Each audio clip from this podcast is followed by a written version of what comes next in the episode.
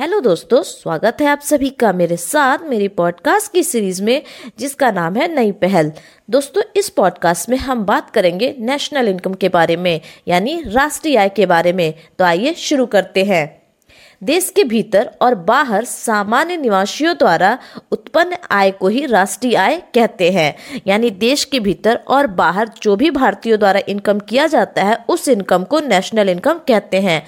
सबसे पहले national income की बात की थी दादा भाई नेरोजी ने। इन्होंने अपनी पुस्तक में प्रति व्यक्ति आय बीस रुपए बताया था।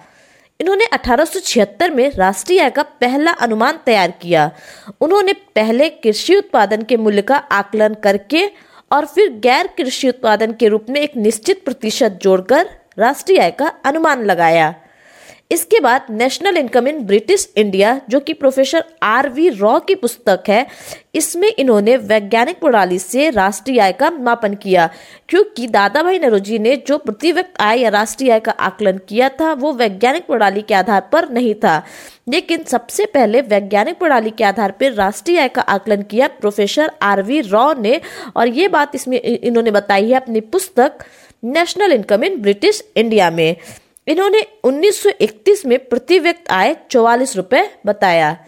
इसके बाद उन्नीस सौ उनचास में प्रोफेसर पीसी महालनोबिस की अध्यक्षता में एक राष्ट्रीय समिति का गठन किया गया और इस समिति ने प्रति व्यक्ति आय बताया दो रुपए।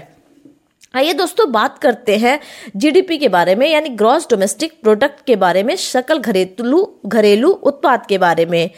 तो एक देश की घरेलू सीमा में एक वर्ष में उत्पादित सभी अंतिम वस्तुओं और सेवाओं का मौद्रिक मूल्य होता है जीडीपी क्या होता है सकल घरेलू उत्पाद? कि एक देश की घरेलू सीमा में एक वर्ष में उत्पादित सभी अंतिम वस्तुओं और सेवाओं का मौद्रिक मूल्य होता है जीडीपी यानी जीडीपी जो होता है, वो वस्तु और सेवा के उत्पादन से संबंधित होता है।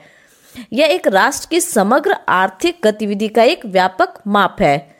इसमें सभी निवासी, चाहे वो भारतीय हो या फिर गैर भारतीय, का उत्पादन शामिल होता है। अगर हम लोग जीडीपी एट फैक्टर कॉस्ट देखा जाए तो ये होता है GDP at market price minus indirect tax plus subsidy क्योंकि इनडायरेक्ट टैक्स जो होता है, वो उत्पाद नहीं होते हैं और गवर्नमेंट द्वारा दी जाने वाली सब्सिडी उत्पाद में शामिल होता है।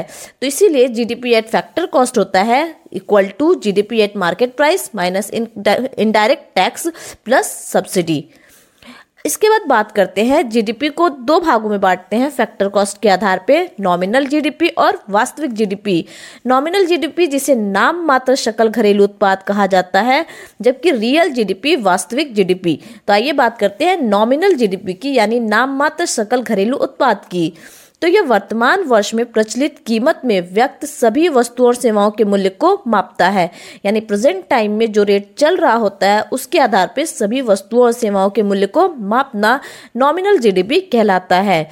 जबकि वास्तविक जीडीपी के अंतर्गत रियल जीडीपी के अंतर्गत यह किसी आधार वर्ष की कीमतों पर व्यक्त की गई सभी वस्तुओं और सेवाओं के मूल्य को बताता है।